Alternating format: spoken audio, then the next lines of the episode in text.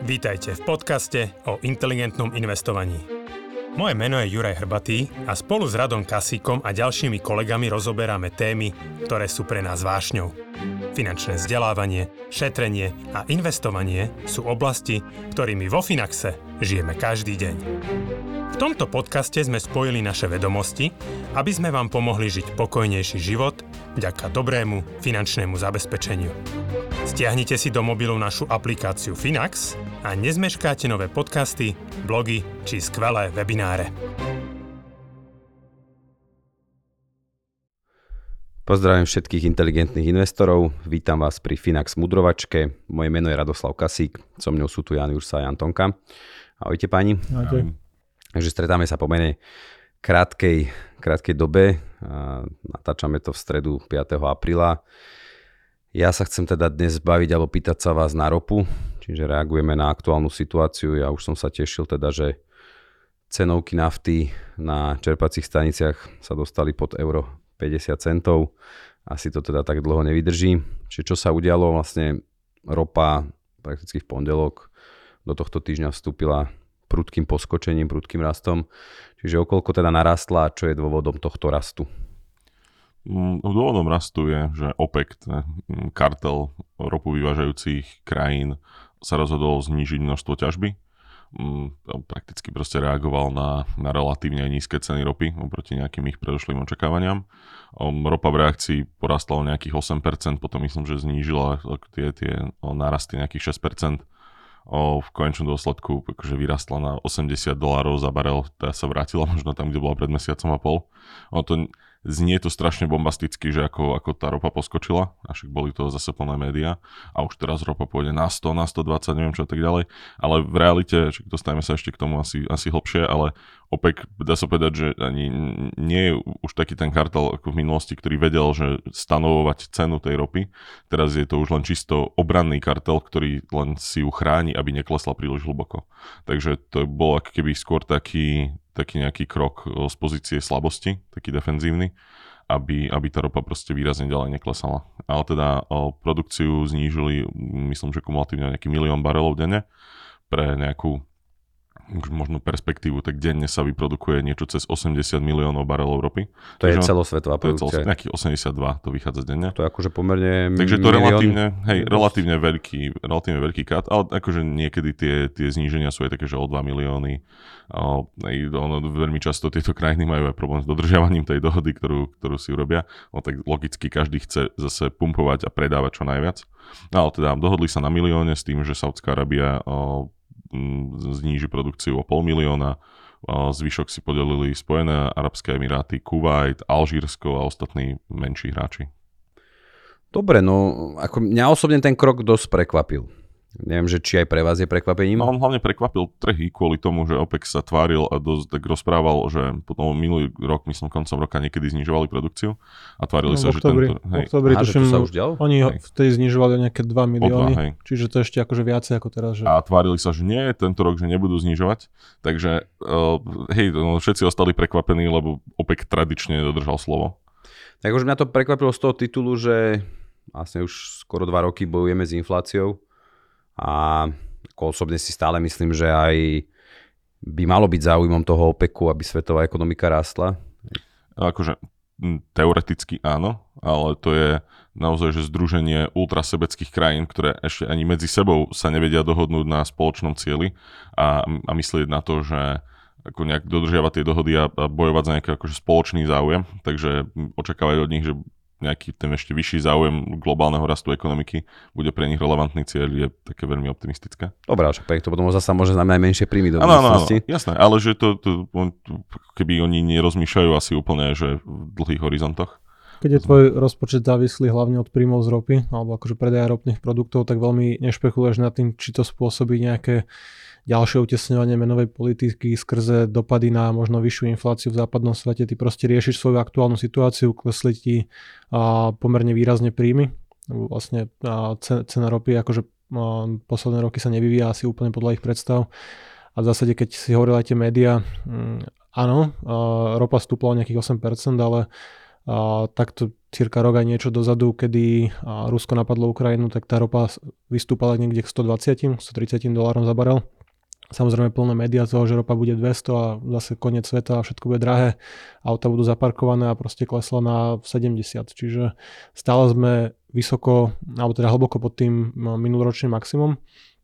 A keď sa pozrieme na nejaký akože dlhoročný graf ropy, tak ako to nevyzerá nejako úžasne, že dneska sme na úrovniach z roku 2006-2007, že tak nejak sa obchodovala ropa a to nebereme, že aká bola kumulatívna inflácia za to obdobie. Čiže nie je to nejaká zázračná komodita, ktorá by tie krajiny robila obrovsky, bohatá, obrovsky bohatými štátmi. Čiže je to skôr taký akože obranný mechanizmus, to čo nám povedal platí, že a máš jeden príjem, si na, ňo, na ňom extrémne závislý a proste bojuješ s tým, aby, a, aby to akože neklesalo úplne. V 70 rokoch OPEC naozaj bol, ako sa hovorilo, že, že price setting, že vedeli určovať úplne cenu ropy. Teraz sú, že, že price defending, alebo ako sa Čiže to volá. napríklad z tých 80 miliónov barelov, aké percento OPEC je myslím okolo 60% sa mi zdá, že alebo no, tak niekde, niekde na takej úrovni plus minus. A to je OPEC alebo OPEC plus? OPEC plus, OPEC, OPEC plus. plus je aj s Ruskom. A to už je, to je Rusko, to, Kazachstan, Mexiko ešte. No, áno. Tak. Hej, a sa, samotný, že to sa takto delí hej, ešte, že samotný, OPEC plus. Hej, samotný OPEC je uši a presne čo hovoril vlastne, čo začali áno, že v tých 70 rokoch, že tie problémy, keď sa tieto blízkovýchodné krajiny dohodli, že obmedzia ropu, aby potrestali západný svet, že dneska je to o tom, že západ sa pridal na stranu Ukrajiny a Rusko z toho nie je úplne šťastné, tak akože tiež sa viackrát vyhrážalo, obmedzuje vývoz ropy a týchto surovín. Ale keď si to porovnáme s tým, čo sa dialo v 70 rokoch, tak to je neporovnateľné. V tý vlastne 73. to bol Jom Kippur, uh-huh. kedy bol štvrtý pokus uh, zničiť Izrael Egyptom, Sýriou a vlastne spojencami, tak uh, vtedy, keď Západ podporil Izrael, tak tam tie, tie negatívne dopady z toho, že bola, boli obmedzené vývoz ropy na západné trhy, bol akože uh, násobne citeľnejší. Dneska Spojené štáty sú najväčší producent ropy, nie Saudská Arábia. A v podstate problém západného sveta bol donedávna, že tej ropy bolo zbridliť až príliš veľa, že sme mali až príliš veľa kapacít, lebo technológiou sme prekonali to, že navrtaš pušti dieru. Čiže tie 70. roky boli oveľa horšie. 79. myslím, iránska revolúcia a znovu padol nejaký režim podporovaný Spojenými štátmi, tiež tam boli nejaké akože obmedzenia, čiže tie inflačné šoky a z toho, ako rástla cena ropy v minulosti, boli neporovnateľne akože na inej úrovni ako dneska. Povedal by som, že v tých 70 rokoch uh, USA akože bolo, ako prichytené s stiahnutými gaťami a odvtedy si dali všetok pozor na to, aby sa to už nikdy nestalo. Že vtedy, myslím, že vtedy zakázali vývoz ropy z USA, začali masívne budovať aj, aj zásoby ropy, aj produkčné kapacity a pár rokov dozadu už zase začali výrazne exportovať ropu, lebo už je proste produkujú príliš veľa. Ja, dneska sú čistí exporter Spojené štáty. Že už nenechajú sa znova takto chytiť ako v tých 70 Dobre, vy ste teraz načali akože viaceré také témy, že, ktoré by ma, by ma zaujímali. Čiže jednak zaznela tam aj nejaká geopolitika, zazneli tam vlastné peňaženky. Mňa ešte stále zaujíma teda aj tá ekonomická situácia, že či naozaj sa na rope už dialo to, že ten dopyt klesal, že oni reagovali reálne na trhovú situáciu, na nesúlad medzi ponukou a dopytom. Akože tá cena klesajúca, hej, že pozvolne klesala tá cena ropy, tá by to naznačovala. Čiže bolo to tak, že naozaj, že dopyt stagnuje alebo klesá? on nerastie podľa mňa tak rýchlo, ako sa očakávalo, tak by to teraz malo byť. Že keď urobili ten cut tie 2 milióny barelov denne, tak ten ako keby nakoniec dopadol relatívne dobre, lebo trh dal opeku v konečnom dôsledku za pravdu, že tam ten dopyt nakoniec nebol. O, teraz očakávalo sa, že, že svetové ekonomiky sa trošku rýchlejšie pozviechajú a že ten dopyt po rope bude raz rýchlejšie. Aj, nedeje sa to tak úplne, takže áno, o, je to nie je to asi úplne, že len to reflektuje pokles alebo teda pomalý dopyt, ale z časti je to pravda. Že, viem, že chceš dať ešte niečo doplniť, ale môžeš aj akože reagovať aj v tom duchu, že či to je to nejaká zasa predzves potenciálnej recesie, alebo či to je skôr dôsledok tých technologických zmien, že naozaj na tej rope stále sme menej a menej závislí a prechádzame na iné Určite to aj tým, že sme, že sme menej a menej závislí. Mm, ani by som v tomto ne, nehovoril, že to je nejaká predzvesť recesie, že ten rast je trochu pomalší, ako sa čakalo, a možno návrat k nejakému normálu. A zároveň, že takéto nejaké katy od pol milión alebo milión barelov, že to ako teraz, teraz tým, že OPEC prekvapil trhy, tak preto tam ten pohyb bol taký výrazný, ale že inak to nie je udalosť, to sa proste deje bežne. To OPEC robí dookola a potom o mesiac prídu na to, že to väčšina členov nedodržala a pumpuje ďalej rovnako. Ale že to nejakými len kvôli tým dopadom sa o tom bavíme, kvôli tomu, že tá ropa tak poskočila, nie kvôli tomu, že sa to stalo, lebo on sa to deje furt keď to tak poviem. Ešte k tomu vlastne minulému roku, kedy OPEC škrtol tú produkciu v oktobri o tie 2 milióny barelov denne, tak v praxi reálne ten, ten, ten output proste klesol iba o nejaký milión barelov, lebo nie všetci akože idú na, na plných kapacitách tie krajiny. Proste zastarané technológie a nedokážu všetci pumpovať na takej úrovni, ako majú stanovené kvóty. Lebo OPEC sa vlastne dohodne, že ktorá krajina môže koľko exportovať, ale nie všetci idú na maximum, proste z viacerých dôvodov. Čiže aj to dneska deklarované číslo, alebo teda cez víkend, v nedelu to myslím oznámili, v pondelok bol ten dopad, vo finále nemusí znamenať nejaké až také drastické obmedzenie tej ťažby. Plus, presne ako povedal Jano, je to proste kartel, kedy áno, spolupracujeme, ale iba do toho momentu, kým ja nedokážem získať viac ako ty a, a typicky to končí tým, že nejaký z tých členov začne produkovať tie ropy viacej že to nie je ako keď si pozrieš spotrebu vody na nejaký merač, že kto koľko akože tlačí na tie tankery a posiela do sveta, že skôr alebo neskôr to niekto poruší, lebo ten, čo poruší ten kartel prvý, ten z toho viacej profituje, lebo stúpla cena, hm. tlačíš viacej na svet, tak zarobíš, čiže tam sú, akože oni sú sebeckí ako kartel, ale samozrejme ešte viacej na úrovni jednotlivcov.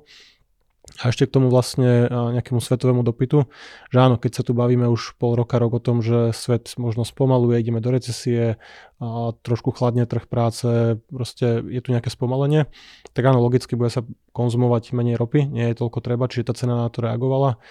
A, a vlastne OPEC sa snaží toto nejako trošku a, zohľadniť aj v tej ťažbe, čiže a e, ešte, ešte, ešte veľký faktor toho vlastne 8% narastu bolo, že celý trh, špekulanti, pozície vlastne fondov, hedžových fondov, takých tých commodity trading advisors, také vlastne tie trendové stratégie boli nastavené na pokles ropy, lebo to bol akože veľmi východ, výhodný trade posledný rok, že oplatilo sa ti staviť na pokles ropy vo všeobecnosti je to možno jeden z tých lepších tradeov, keď očakávaš spomalenie svetovej ekonomiky, že ako na to budeš hrať. No môžeš uh, akože na, predať nakrátko, šortovať nejaké akcie, konkrétne akciový trh, ale tá ropa je v tomto akože lepšia, lebo proste zmenší sa mobilita, ľudia toľko necestujú, ekonomika sa zadrháva, tak tá ropa bola akože dobrý nástroj na vyjadrenie takéhoto názoru na trhoch, na nejakú stratégiu, ale tie uh, short pozície boli už akože extrémne vysoké a vyslovene mm-hmm. to vyzerá, že Saudi a aj vlastne ich spojenci, že targetovali zničenie alebo tak akože trošku pokazili, pokazili biznis akože týmto špekulantom, ktorí tlačili tú ropu dolu. A ešte len dodám, že ropa vlastne možno do nejakého 2018-2019 bola že vysoko korelovaná s akciami, tých niekoľko rokov, že to bola naozaj že veľmi dobrá stavka na spomalenie alebo zrýchlenie svetovej ekonomiky. Už sa zase trošku to odpojilo. Že ono to nebol štandard v histórii, že by ropa bola takto ako v úvodzovkách jednak jednej s akciami, a, a už sa to zase nedeje. Že už to nie je taký dobrý bed na to, že či, či svetová ekonomika tak, bude raz alebo klesať. Keď si vezme, že koľko narastlo svetové hospodárstvo za posledných 17 rokov a ropa je tam, kde sa obchodovala, keby sme to očistili o infláciu, tak v tých cenách vtedy ešte sa nemení historicky. 30-40, že no. Dobre, ja, dobre, zaujímavé. No. Že, hm, to tak, tak skôr len dedukujem, ale myslím si, že ešte dôležitý faktor v tom je, že čínska ekonomika sa nevracia do normálu tak, ako ako možno sa čakalo, alebo že im to trvá strašne dlho sa dostať z tej korony kvôli tej COVID zero policy. A Čína bola tradične obrovský konzument ropy. OK. Sice teraz majú asi dosť veľa ruské. zaujímavé, zaujímavé informácie. Ale ešte poďme špekulovať. Čiže nejaké tie dôvody tam odzneli, že teda pozerajú v prvom rade na vlastné peňaženky, na vlastné rozpočty. Dobre, že tu bolo možno nejak snaha vytlačiť tých špekulantov čiže doviesť vlastne tie ceny k nejakému short squeezu.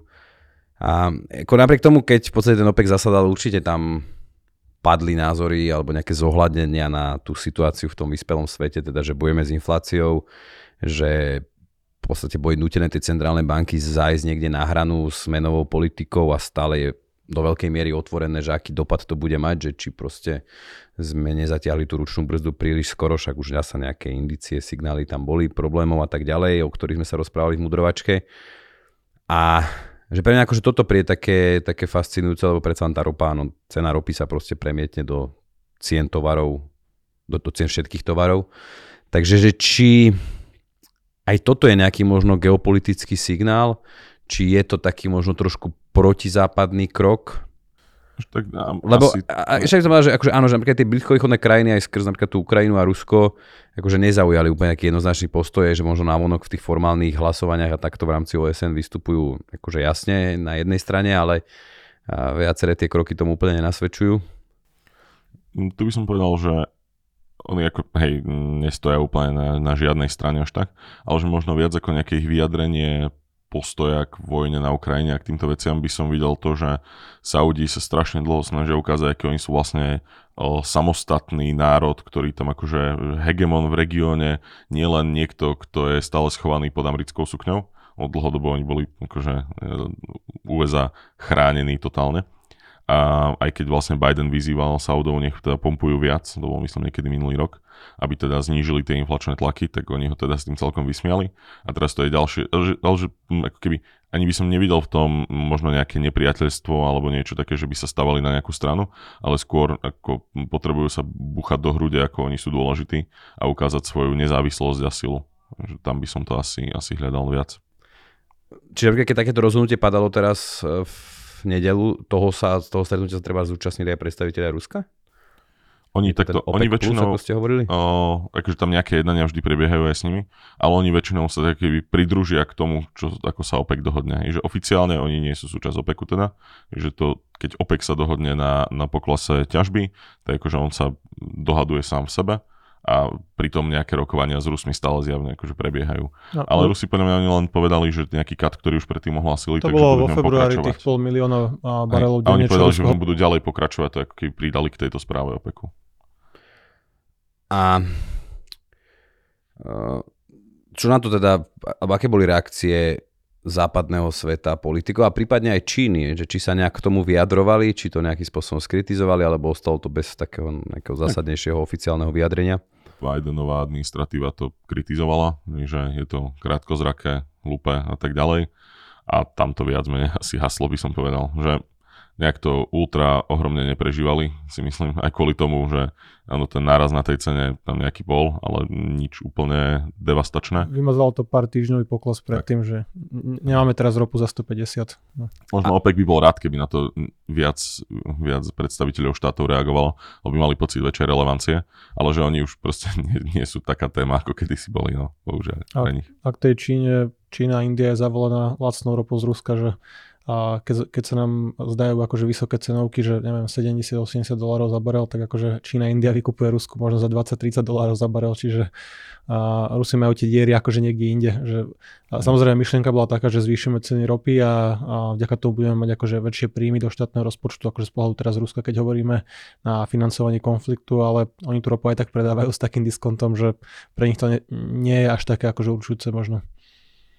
A deje sa aj napríklad to, že sa tá ropa kupuje teraz od Ruska, treba s Čínou, Indiou alebo nejakými ďalšími tretími krajinami a ďalej sa potom akoby, som to povedal, že prebaluje, hej, že však on sa zjavne sa to deje. O, vyváža, že akože sa takto obchádzajú aj z ropou sankcie, lebo akože ano. je známe, že ten dovoz do Ruska sa deje takto, je, že to je už hej, ale, ale funguje to aj naopak že zrazu myslím, že Kazachstan je zrazu oveľa väčší exportér ropy, ako, pre, ako kedy bol, alebo tak nejak to vychádza. Aj z Indii ide pomerne veľa tankerov. Že obchádza sa to. Hej. Okay.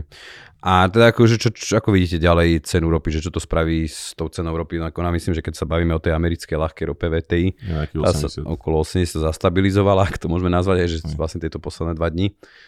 A Čiže čo, že zasa sa tá ropa vráti k nejakému poklesu, alebo je toto tak, že niekde, niekde bude sa pohybovať ako v tomto pásme? Ako hovorili už hrozne veľakrát, že ono, keď tá cena stupne dostatočne, tak Američania vedia pustiť zase hodne veľa bridlicových vrtov. Jasné, to s tými vrtmi nie je také, že prídem, stlačím zelené tlačidlo, zrazu že štartujem a funguje to.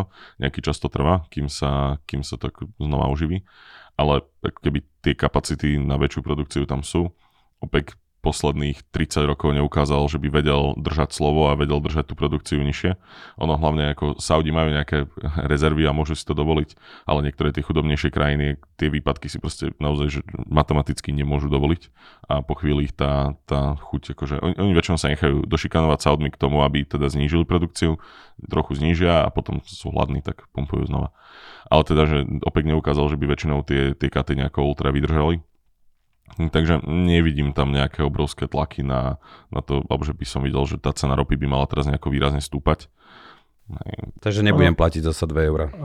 tak akože pravdepodobne nie. Akože Nie. nedá sa predpovedať vývoj nejaký krátkodobý akože žiadnej komodity alebo žiadneho aktíva. Ale presne treba mať na pamäti, že pre s tou ropou za 150-200 dolárov alebo nejakými takýmito katastrofickými scenármi nás práve chráni ten technologický náskok západu, ktorý, ktorý proste hlavne majú Spojené štáty.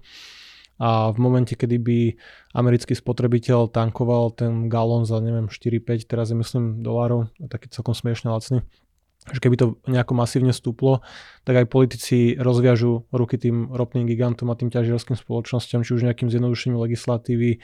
Dneska aj tie firmy Exxon, Chevron a podobne, ktoré majú pomerne veľké zisky, stále z ťažby ropy, tak ich nere, nereinvestujú do nejakého novej exploration, do nejakého proste hľadania nových, nových ložisk alebo tie technológie, lebo západný svet sa postupne preklapa k tým skôr akože zelenším technológiám, ale ako sme viackrát povedali, že najlepším liekom na vysoké ceny je práve tá vysoká cena, že vtedy sa proste nájdú alternatívy. Keby, keď už dneska Američania sú čistí exportéry pri dnešných cenách, Máš tam blízko Mexiko, nad nimi máš Kanadu, obrovské zdroje, proste Mexický záliv aj kanadské piesky.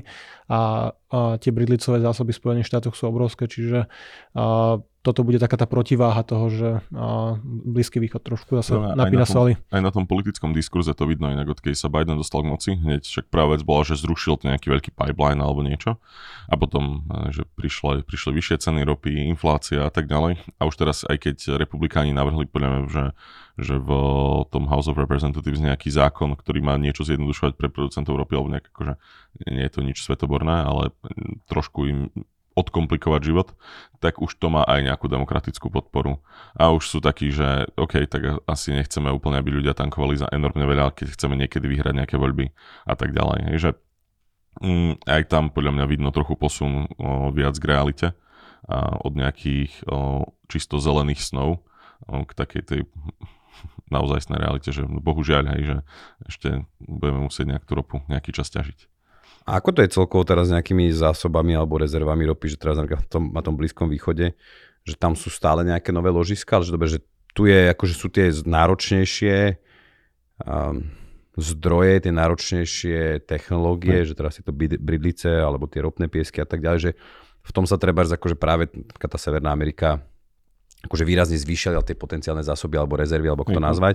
Ale že teraz tento Blízky východ je ako na tom, že rozdelím, hej, že tam vlastne v tej Severnej Amerike sú možno, že tri tie hlavné zdroje, ktoré predtým boli príliš drahé, že bridlice, piesky a ešte deep sea drilling, hej, že naozaj na dne oceánov, morí, hej, že v takej hĺbke, kde predtým to nebolo úplne štandardné. kilometrov, no. Hej. A že tam, keď idú, idú ľudia na tom pracovať, tak musia niekoľko dní byť v takých tých komorách, kde ich pri, pri, no, prispôsobujú a ich tela najvyšší tlak a takéto srandy.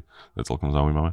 No ale v každom prípade tieto tri technológie tak mm, za posledných pár rokov sú brutálne zlacnili, zefektívnili, že pri oveľa nižších cenách sa už oplatí, oplatí ťažiť. A, a teda k tým Saudom a podobne s tými ložiskami je to také ťažko povedať lebo je nie, sú nejaké čísla, ktoré oni reportujú, ale podľa toho, koľko tá krajina má údajne v ložiskách, tak sa odvíja to, koľko môže aj maximálne ťažiť. Takže o, predpoklad je, že všetky tieto krajiny masívne nadhodnocujú to, koľko majú v mhm. tých, tých ložiskách. Čiže oni už asi pravidelne nejaký pík vrchol za sebou majú a už to bude skôr klesať. Ako naozaj toto je, že, že mm, veľmi taký black box, že možno to tak je, možno nie. Oni zase, kým majú v tých známych ložiskách toho strašne veľa, tak oni tiež neinvestujú nejako brutálne veľa do hľadania ďalších. Takže asi akože ešte by vedeli ťažiť hodne, hodne dlho. A ako takto, že tým, že téma posledných rokov je stále znižovanie tej produkcie, nie zvyšovanie, že ako asi sme možno ešte nedošli na úplne vrchol dopytu po rope, ako som hovoril. No, vyzerá, že už sme dosť blízko, Ale, že už, hej, už to, už to nerastie, sa okolo, hej. Že tak. už to nerastie nejaký milión barelov ročne, ako možno ako ta, počas, počas tej expanzie. A práve to, ako sa ten svet obracia skôr tým čistejším technológiám, že solár je z roka na rok lacnejší, a to isté veterná energia, to isté iné zdroje. Samozrejme sú tam problémy všetky tie s tými úložiskami, že chápeme, že potrebujeme ropu, zemný plyn, všetky tieto akože lacné dostupné energie, ale o 5, 10, 20 rokov ten svet môže vyzerať inak.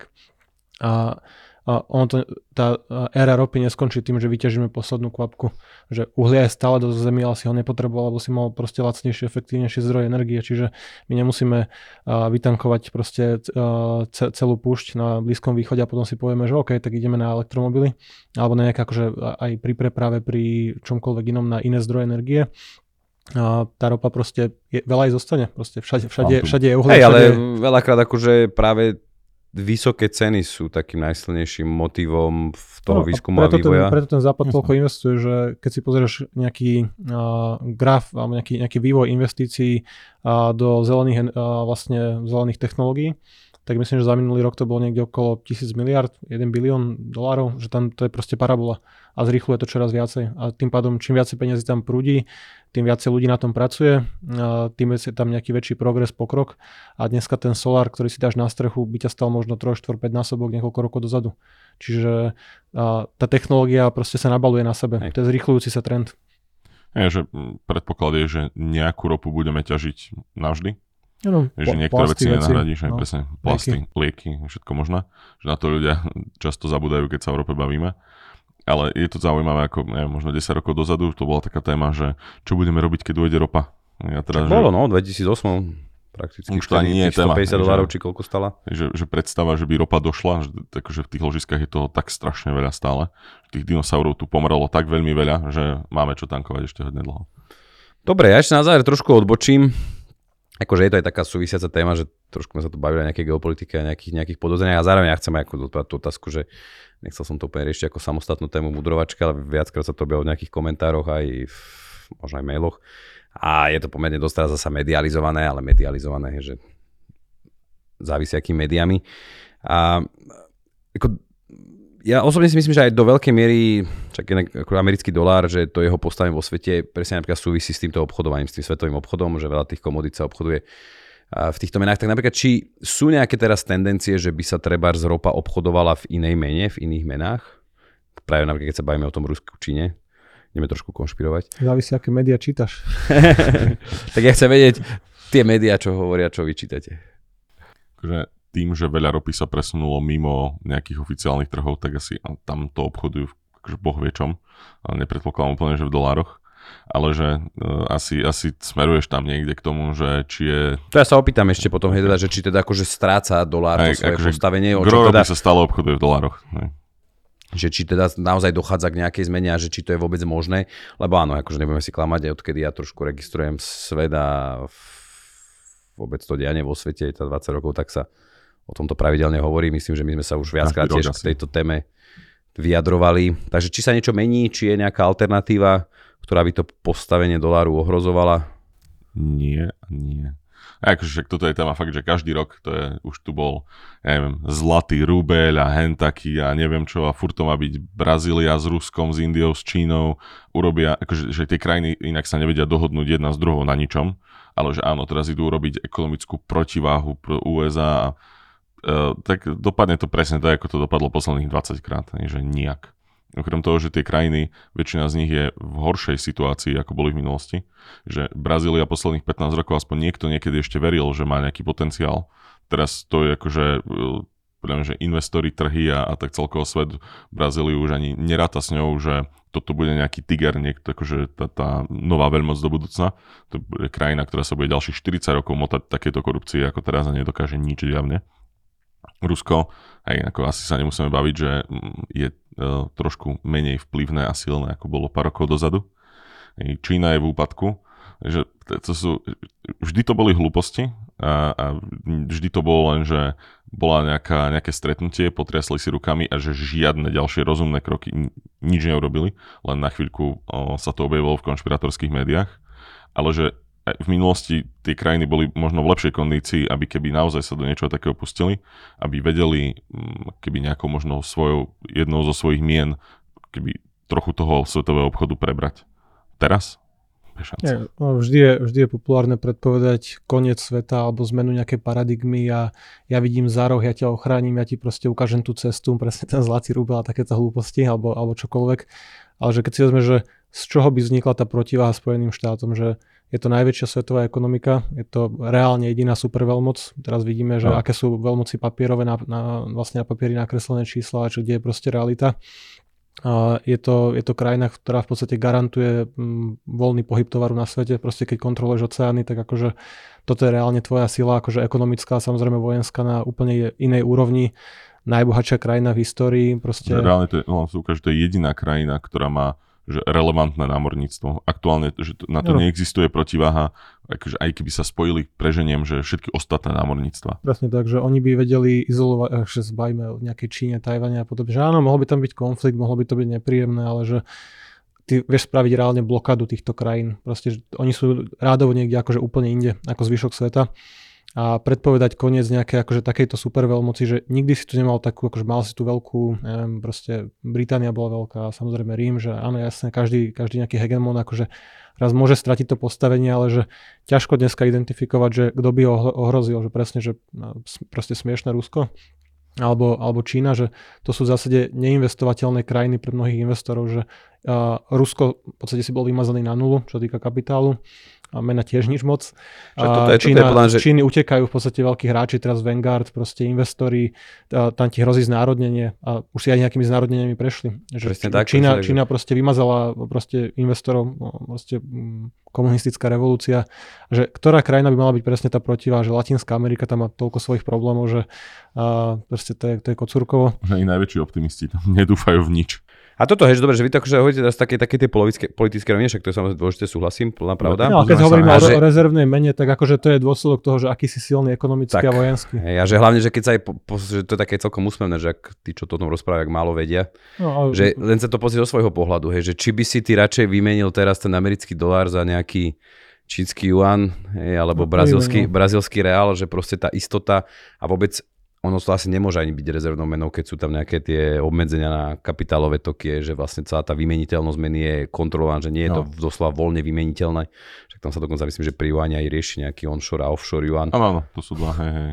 Že Áno, jasné, to nemôže byť rezervná mena, keď to je čisto kontrolované takto. Aj, že nechceš no. mať proste rezervy v niečom, čo možno nebudeš vedieť o rok vymeniť. Najkomickejšie že všetky tie štáty, ktoré akože ašpirujú na to nahradenie tých Spojených štátov, že predávajú to svoje úžasné prírodné bohatstvo za tie škaredé doláre. Proste, že pošlu na západný svet proste ropu, meď, hliník, proste čokoľvek, čo potrebujeme, vypýtajú si doláre, poďakujú. A proste, že toto je tá ambícia nejako to nahradiť. Ja, mnohé tie krajiny vydávajú dlh v dolároch, aby to niekto kúpil. No, v lokálnej mene by si to nekúpil. Že ty proste, čo budeš držať presne centrálna banka rezervy akože v juanoch alebo v rubloch a zo dňa na deň sú proste bezcené alebo sú proste na polovici alebo ti to zablokujú, že neviem aká krajina, Spojené štáty, najväčšia, najbohatšia demokratická krajina, akože no. tam, tam nie je ani nejaké akože druhé miesto, že OK, máme tu eurozónu, máme tu akože silný ekonomický blok, ale tam má zase tiež svoje problémy.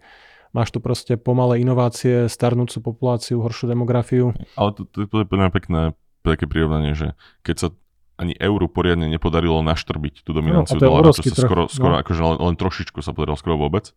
Takže ako by sa to podarilo týmto irrelevantným akože ekonomikám. Spojené štáty v zásade prevzali to, ten, ten proste kolík, keby si to hral ako nejakú štafetu, že a Európa akože potiahla ten svet extrémne.